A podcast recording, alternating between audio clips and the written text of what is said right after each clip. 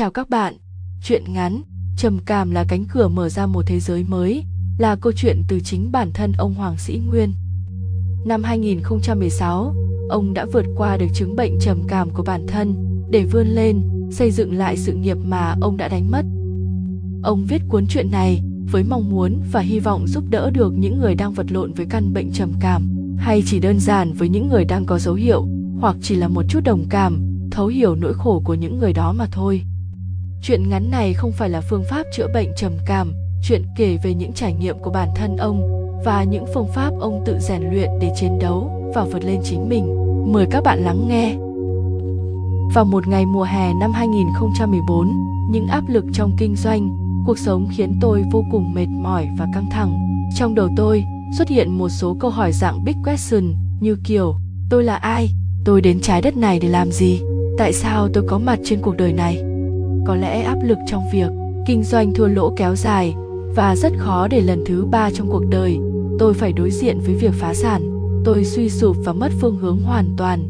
Bất cứ chuyện gì diễn ra xung quanh tôi tôi đều không quan tâm.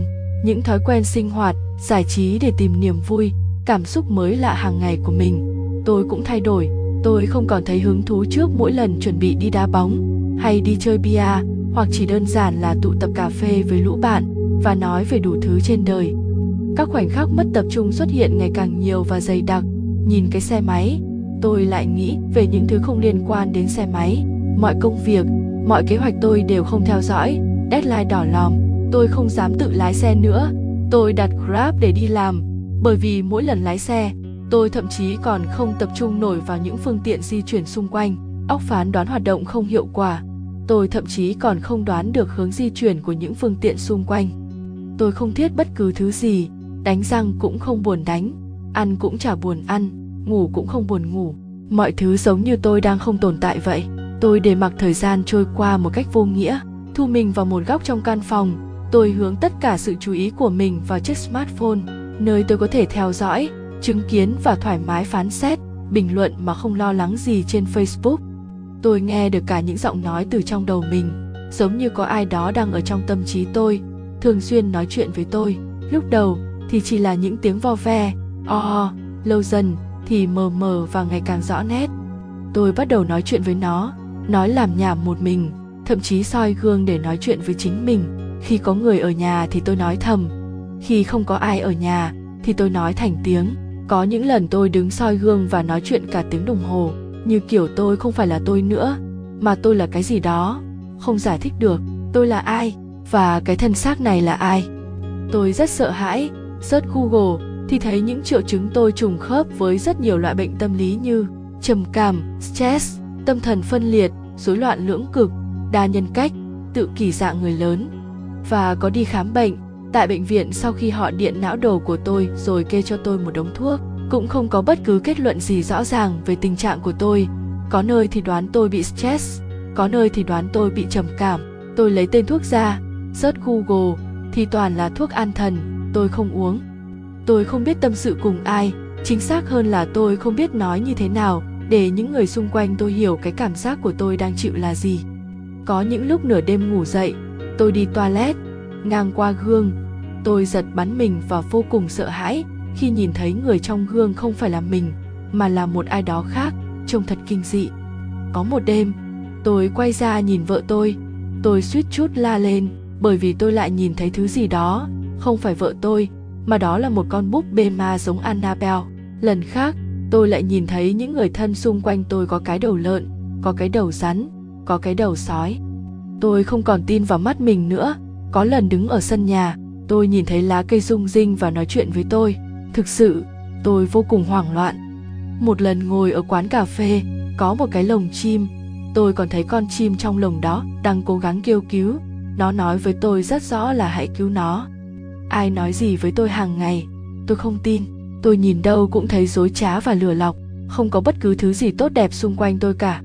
Có những lần, tự nhiên đầu óc tôi quay cuồng, nghe báo thức của điện thoại, lồm cồm bò dậy tìm điện thoại để tắt, và tôi còn không định vị được chính xác âm thanh báo thức đó phát ra từ khu vực nào trong phòng. Nó như phát ra từ giữa cái đầu của tôi vậy. Có lần, rõ ràng là không hề có ai xung quanh nhưng tôi nghe rõ rất nhiều tiếng cười chế giễu tôi. Như thể là rất nhiều người cùng cười chê và bàn tán xì xào vậy. Tôi không thể kiểm soát được và chỉ biết ôm đầu chịu đựng. Không có cách nào để những tiếng ồn đó ra khỏi đầu tôi. Tôi thường hay giật mình vào lúc nửa đêm, rồi không tài nào ngủ được, cứ nghĩ ngợi lung tung. Tôi chỉ toàn nghĩ đến những rủi ro, tưởng tượng đến những tình huống xấu nhất, tiêu cực nhất, thậm chí cả những chuyện như trái đất bị diệt vong, thì phải làm gì? Tuyệt nhiên không có bất cứ vấn đề tích cực và thực tế tốt đẹp gì. Khi nghĩ đến những vấn đề đó, óc sáng tạo của tôi vẫn hoạt động và liên tục đưa giải pháp cho hàng trăm nghìn tình huống do mình tưởng tượng, mệt mỏi và khổ não vô cùng. Những hiện tượng như vậy cứ lặp đi lặp lại trong một thời gian rất dài, có lẽ là phải gần 2 năm. Ban ngày tôi vẫn đi làm bình thường, mỗi khi đối diện với bản thân mình hoặc yên tĩnh một mình, các hiện tượng như vậy lại ùa vào lớp chỗ trống trong đầu tôi quá mệt mỏi và kéo dài. Tôi gần như kiệt quệ tinh thần, đầu óc lúc nào cũng mơ mơ hồ hồ. Thiếu tập trung, nói trước quên sau nghe rồi lại quên. Thực sự tôi ngày một hoang mang và lo lắng, vô cùng sợ hãi và hàng loạt những câu hỏi trong đầu tôi như là, tôi bị điên sao?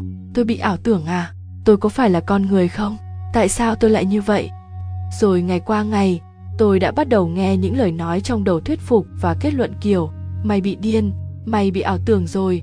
Không có cách nào trở lại như trước được đâu. Mày không đáng được sống trên đời này nữa. Cuộc đời này không dành cho mày. Mày chỉ làm nô lệ cho những người xung quanh thôi. Càng ngày tôi càng sợ. Tôi run rẩy như một con cún con trong bóng tối, trong một thế giới đen xì, đầy rẫy những kẻ quát nạt, chỉ trích và chế giễu bao vây xung quanh tôi. Họ đứng nhìn và chỉ tay vào tôi. Thích thú và không có bất kỳ ai muốn giúp đỡ. Sợ hãi, tuyệt vọng, cô đơn và run rẩy tôi cố gắng cuộn người vào để tìm kiếm chút hơi ấm an ủi từ chính bản thân mình. Tôi sợ người khác biết tôi như thế này sẽ đem tôi vào bệnh viện tâm thần, bởi vì ngay lúc này, tôi đã tin rằng mình bị điên, bởi vì thực sự ở giai đoạn đó, có những lúc gần như tôi còn không nhận thức được rằng đâu là thật, đâu là thứ tôi tưởng tượng. Tôi gần như mất tự tin hoàn toàn vào giác quan của bản thân. Tôi có cảm giác như lúc đó, tôi không dùng giác quan để nhận biết về thế giới nữa mất cả niềm tin và chính giác quan của mình. Tôi cố gắng che giấu mọi thứ. Hàng ngày, đi làm, tôi vẫn cố tỏ ra bình thường. Tương tác với người khác cũng vậy.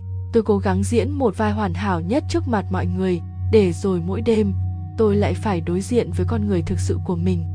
Những người xung quanh tôi, họ cũng nhận ra những thay đổi của tôi. Tuy nhiên, mỗi khi hỏi, hoặc có ý chia sẻ, thì tôi ngay lập tức gạt đi và không muốn ai bước vào cuộc đời riêng tư của mình thực sự, giai đoạn đó, tôi bỗng thấy căm ghét chính những người thân của mình. Tôi thù ghét mẹ mình, chị gái mình, vợ mình và con mình. Tôi là Nguyên Hoàng, sinh năm 1983 tôi là doanh nhân và kinh doanh từ năm 25 tuổi. Hôm nay, tôi xin chia sẻ với các bạn câu chuyện về chính bản thân mình. Tôi đã vượt qua trầm cảm như thế nào? Và rồi, tôi phát hiện ra không chỉ bây giờ tôi mới bị rơi vào trạng thái tâm lý này nó đã từng diễn ra năm tôi học lớp 6, năm tôi học lớp 12 và giờ nó lại lặp lại những lần trước bởi vì tôi còn không biết là gì nên cứ thế tự nhiên trôi qua. Ngày đó sau chuỗi ngày vật vã nhiều lúc tôi muốn tự kết thúc cuộc đời để tự giải thoát cho mình. Cũng may là khi nghĩ đến cái chết chút bản năng sinh tồn trong tôi trỗi dậy và cố gắng đấu tranh lại ý tưởng điên rồ đó có một câu nói của tỷ phú phạm nhật vượng đã thức tỉnh tôi. Ông có nói, lỡ làm người rồi, không thể sống một đời phí hoài được. Tôi gần như bừng tỉnh sau khi tình cờ đọc được câu nói đó của ông trên facebook. Đúng vậy, lỡ làm người rồi, mình là con người, không thể sống một đời phí hoài được. Tôi quyết định bỏ hết tất cả, đập đi xây lại, giống như chơi một game thôi, và điều đầu tiên tôi phải làm, đó là làm một con người.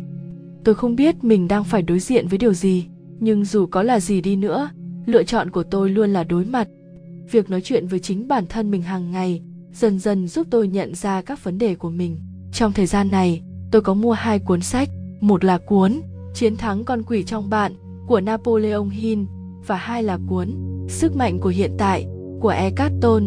Tôi tôi tin rằng trong cơ thể mình có hai con người, một người là bản thể, tôi hiểu là linh hồn, một người là bản ngã, tôi hiểu là cái tôi của mình hồi đầu, khi nhìn vào chính đôi mắt của mình trong gương, tôi còn thấy sợ hãi và không dám nhìn thẳng vào mắt mình. Tại sao lại như vậy? Tôi bắt đầu học cách tự nhìn thẳng vào mắt mình trong gương. Dù rất sợ hãi, nhưng dần dần, nỗi sợ đấy bắt đầu tan biến.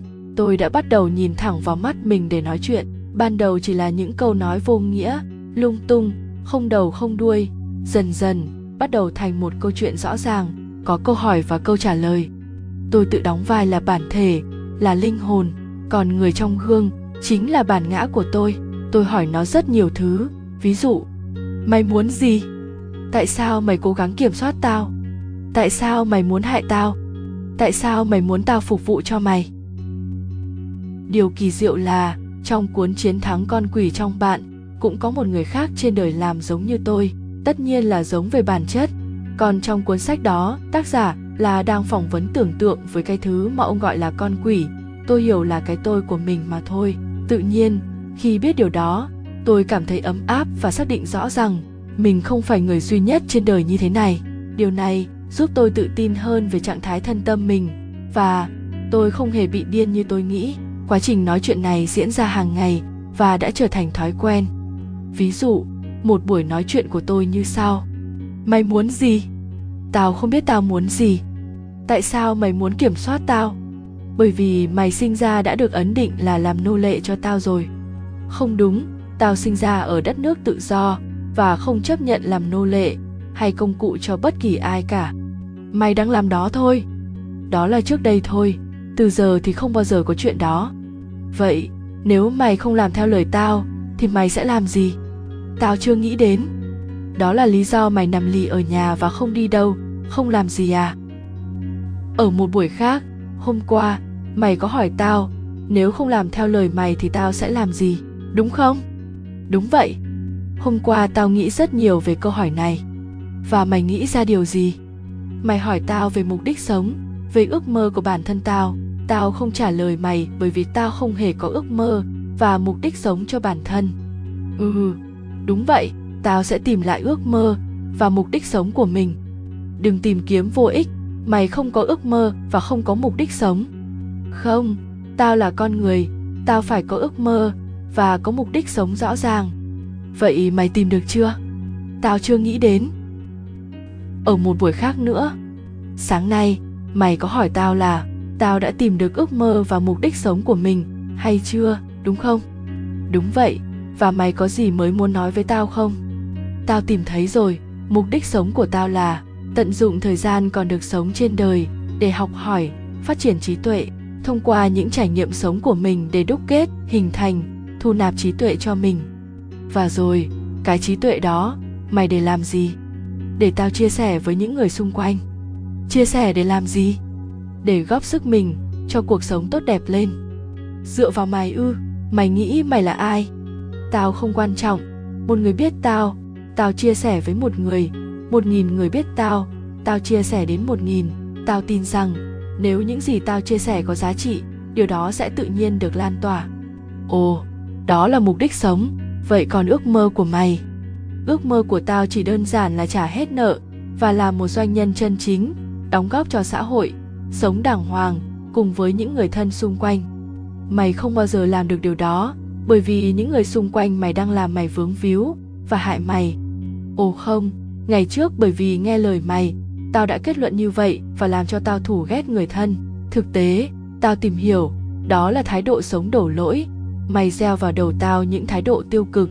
Tao nghe mày, đổ lỗi cho họ, để thỏa mãn mày, để sướng cái bản thân mày. Nhưng đó không phải là sự thật. Sự thật là, tất cả là lựa chọn của tao. Tao quyết định và tao phải chịu trách nhiệm. Những câu chuyện hàng ngày của tôi với bản thân mình trong gương ngày càng nhiều và dày đặc. Tôi nhận ra rằng mình đang thấy thích thú với việc này. Đã lâu lắm rồi tôi không cảm thấy thích thú với việc gì đó. Đây là việc làm khám phá bản thân mình. Nơi tôi có thể thoải mái, nói thật lòng, nói thật về mọi chuyện, và câu trả lời cũng rất thật và rõ ràng. Không có chỗ cho sự dối trá tồn tại ở đây. Tôi tin rằng, từ trước đến nay, tôi bị cái bản ngã của mình kiểm soát và điều khiển. Để củng cố thêm niềm tin vững chắc đó, tôi tìm hiểu thêm trên internet và giờ tôi đã hoàn toàn tin tưởng vào điều đó. Kinh nghiệm đau thương đã qua trong hai lần phá sản đã dạy cho tôi rất nhiều bài học về cách thức đặt niềm tin. Bởi vì xác định chơi game mới, nên tôi rất thận trọng cho việc đặt niềm tin của mình. Không đặt niềm tin thì thôi, khi đặt rồi, phải tin tưởng hoàn toàn. Tôi hiểu là, khi bắt đầu đặt niềm tin đúng chỗ, dần dần, sự tự tin sẽ trở lại với tôi. Bởi vì, tôi đã xác định được ước mơ và mục đích sống cho mình nên hiện giờ tất cả những việc tôi làm đều rõ ràng, nhưng ý nghĩ cũng có định hướng, không sai lệch nữa. Nhưng dù tôi có cố gắng làm gì, việc tập trung vẫn là thứ khiến tôi mất thời gian nhất. Tôi đã thử rất nhiều cách. Tôi tải một ứng dụng để rèn luyện sự tập trung.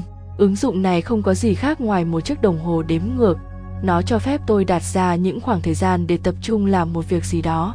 Hàng ngày, khi ăn, tôi cũng phải học cách tập trung trong 15 hoặc 30 phút tức là trước khi ăn, tôi đặt đồng hồ và tự cam kết với mình rằng 30 phút này tôi chỉ tập trung vào bữa ăn thôi. Mọi ý nghĩ của tôi sẽ chỉ xoay quanh thức ăn, dinh dưỡng, nhai thật chậm. Những câu chuyện nói với mọi người ăn cùng cũng chỉ là về thức ăn, về người nấu, về nguồn gốc thực phẩm. Chỉ vậy thôi, đấy là những việc bình thường mà ai cũng làm được. Nhưng với một người như tôi lúc đó, để làm được là cả một sự cố gắng. Có những lần bởi vì không tập trung vào ăn uống tôi liên tục bị cắn vào lưỡi. Tôi có cảm giác bộ máy bên trong cơ thể và bộ não của tôi cũng bị chệch choạc vậy. Khi đi làm, tôi định làm gì? Tôi lại phải lấy điện thoại ra và đặt giờ, và lại cam kết với mình. Trong 15 phút này, chỉ làm việc với đối tác thôi. Mọi nội dung làm việc, tôi phải ghi ra giấy cho đỡ quên. Mục đích là gì? Tôi ghi rất rõ và dành ra 5 phút để đọc đi đọc lại trước khi bắt đầu. Khi đi tắm, tôi cũng đặt đồng hồ 10 phút và lại tự cam kết với mình 10 phút này dành ra để thư giãn, để làm sạch cơ thể và trong 10 phút này chỉ nghĩ về những việc xung quanh việc thư giãn và vệ sinh cá nhân. Rất nhiều lần, tôi chỉ tập trung được 2 phút, 5 phút là bắt đầu mắt tôi nhòe đi. Cảm giác như tôi lại tập trung vào những thứ gì khác, một thứ gì đó mà đến chính bản thân tôi còn không biết. Mỗi lần như vậy, tôi lại phải tìm cách để tập trung trở lại. Khi đi đá bóng trở lại, tôi mất tập trung đến mức liên tục phán đoán sai điểm rơi của bóng, khiến cho tôi liên tục đỡ trượt, hoặc không chế đập vào mặt, hoặc không dám dứt điểm nữa, thậm chí đối mặt với thủ môn, tôi còn không biết phải làm gì. Đồng đội liên tục nói tôi, tôi cũng chỉ biết cố gắng để trở lại, họ không hiểu điều gì đang xảy ra với tôi. Ngoài ứng dụng trên, tôi có tải thêm một ứng dụng cũng để rèn luyện sự tập trung. Ứng dụng đó chỉ có mỗi một ngọn nến đang cháy khi mở. Mỗi ngày tôi dành ra vài lần để nhìn vào ngọn lửa đó, tự cam kết với mình. Lần sau phải lâu hơn lần trước, mỗi lần mắt tôi nhòe đi, tôi lại làm lại. Tôi ghi chép lại vào một file nốt của điện thoại và làm điều đó hàng ngày. Cũng không tốn quá nhiều thời gian của tôi. Những lần đầu chỉ được 10 giây, 20 giây, rồi dần dần, sau 3 tháng, tôi có thể tập trung được tận 30 đến 40 phút. Và đến nay là năm 2021, tôi vẫn giữ thói quen tập luyện như vậy, chỉ có điều tôi không cần nhìn vào ứng dụng nữa, mà tôi nhìn vào bất cứ thứ gì xung quanh mình. Hiện giờ khi tôi đang viết cuốn truyện này, tôi có thể tập trung 2 tiếng để viết, nhờ đó mà tôi có thể làm được nhiều việc hơn và hiệu quả cao hơn nhiều. Ngoài ra, tôi còn rèn luyện sự tập trung bằng cách học cách sử dụng tay trái. Tôi tập viết bằng tay trái, tập cầm đũa bằng tay trái. Tôi cố gắng làm tất cả mọi việc bằng tay trái như là sách nặng, mở cửa, đánh răng, trừ những việc khó, còn lại tôi đều làm bằng tay trái. Ban đầu thì cảm thấy rất khó, nhưng dần dần tôi có thể ném bowling thắng một cậu em bằng tay trái. Thưa các bạn, có những lúc tôi thực sự nản và cáu gắt với bản thân mình khi không được như ý. Ví dụ, có lần tôi liên tục mất tập trung, làm gần 10 lần mà mỗi lần tôi chỉ nhìn ngọn nến được 10 đến 20 giây là mắt lại nhòe đi. Trong khi đó lần gần nhất tôi tập trung được 5 phút, tôi vô cùng cáu giận và còn định ném cái điện thoại đi. Rất may là tôi kiềm chế được, bởi vì điện thoại cũng là công sức lao động của tôi. Ném nó đi tức là tôi sẽ mất tiền, tôi chỉ dám ném nó lên bàn. Không có việc gì là ta không làm được. Khi tôi tập tay trái, tôi nghĩ đến những người bị cụt cả hai tay. Họ phải dùng đôi chân để sinh hoạt, tự chăm sóc bản thân làm động lực. Và bây giờ, tôi có lợi thế hơn khi chơi môn bia, bởi vì tôi có thể đánh được hai tay. Tuy tay trái không thạo nhưng ở một số tình huống thì lại là một lợi thế việc tập trung lắng nghe người khác nói, quan sát thái độ của họ cũng lại là một thử thách rất lớn đối với tôi. Tôi không thể nào vừa quan sát biểu cảm của họ, vừa nghe họ nói gì. Sau này, cũng nhờ rèn luyện sự tập trung mà việc lắng nghe người khác nói cũng tự nhiên tôi được cải thiện rất nhiều. Thật kỳ diệu. Ngoài những việc tập luyện như trên, tôi cũng tự làm với bản thân bằng cách lọc lại tất cả mối quan hệ. Nhưng nhóm facebook, zalo, những fanpage, group không cần thiết tôi chỉ tham gia và tương tác với những thông tin tích cực, chia sẻ những giá trị tốt đẹp, tránh xa những thứ tiêu cực, đờ ra ma, hay những thứ việc không liên quan gì đến ước mơ và mục đích sống của tôi. Bởi vì tôi làm kinh doanh, tôi chỉ cần những thông tin về thị trường, văn hóa xã hội, về đối tác, về cảm hứng, về kiến thức kinh doanh, về kỹ năng kinh doanh. Follow những người tôi thấy họ giỏi hơn tôi trong lĩnh vực kinh doanh để học hỏi. Những nhóm người tiêu cực nhóm người mà gen z bây giờ gọi là toxic, tôi hạn chế tương tác. Bởi vậy mỗi khi mở các mạng xã hội như facebook, linkedin, zalo, những thông tin dạng cướp, giết, hiếp, thương tâm, đau lòng gần như không còn hiện lên nữa. Tôi nhận được những thông tin tích cực, những thứ tôi cần, và từ đó, dần dần suy nghĩ của tôi cũng tích cực dần. Tôi bắt đầu nghĩ đến những thứ tốt đẹp. Ví dụ, khi đi đá bóng, tôi đã bắt đầu nghĩ đến việc mình sẽ ghi bàn và làm thế nào để ghi được bàn, để đội mình giành chiến thắng? Thay vì thời gian trước, tôi chỉ nghĩ đến việc làm thế nào để bạn bè đỡ chửi. Khi lập dự án kinh doanh, tôi thiết lập mục tiêu và hào hứng cái ngày được chinh phục từng mục tiêu đó. Bởi vì, cái cảm giác khi chinh phục mục tiêu luôn là thứ cảm xúc mãnh liệt và tôi khao khát.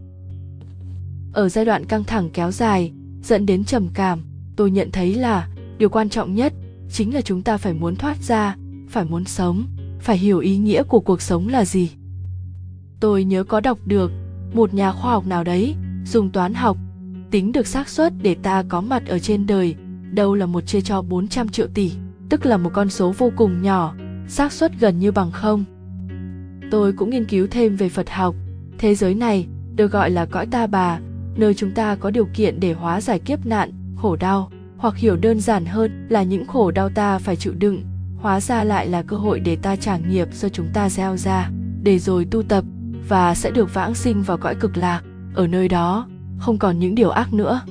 Ngày trước tôi chỉ tin vào khoa học hiện đại vô thần tức là cái gì cũng phải chứng minh rõ ràng thì mới được ghi nhận và chúng ta lấy làm niềm tin. Tuy nhiên thế giới hiện đại chúng ta có quá nhiều những phương tiện thông tin truyền thông để tìm hiểu thêm và có rất nhiều những giả thuyết khoa học. Chỉ đơn giản là tưởng tượng và tôi không còn nhầm lẫn giữa khoa học hiện đại và tôn giáo nữa. Dần dần, tôi bắt đầu ngẫm lại, thấy những lời răn lời dạy của phật rất chính xác. Phật giáo bao trùm khoa học, phật giáo tôi hiểu là một hệ tư tưởng, và rồi quyết định trở thành người tu học. Có những thứ, chúng ta không nhìn thấy, không nghe thấy, thế nhưng không có nghĩa là nó không tồn tại. Ví dụ như sóng âm, sóng điện thoại tv wifi, chúng ta đâu có nhìn thấy, nghe thấy đâu nhưng bản chất chúng vẫn đang tồn tại. Có thiết bị như điện thoại tv thì chúng sẽ hiện hữu để bạn thấy. Điện thoại TV ở đây khi hiện hữu thì có thể hiểu là duyên, sóng ở đây chúng ta có thể hiểu là pháp, có duyên thì học được pháp và trải nghiệm xem TV, dùng wifi chính là những thứ chúng ta được. Tu học giúp tôi đào sâu suy nghĩ, tìm hiểu về mọi sự vật, hiện tượng trong cuộc sống, giúp tôi trả lời được gần như tất cả các câu hỏi trong đầu.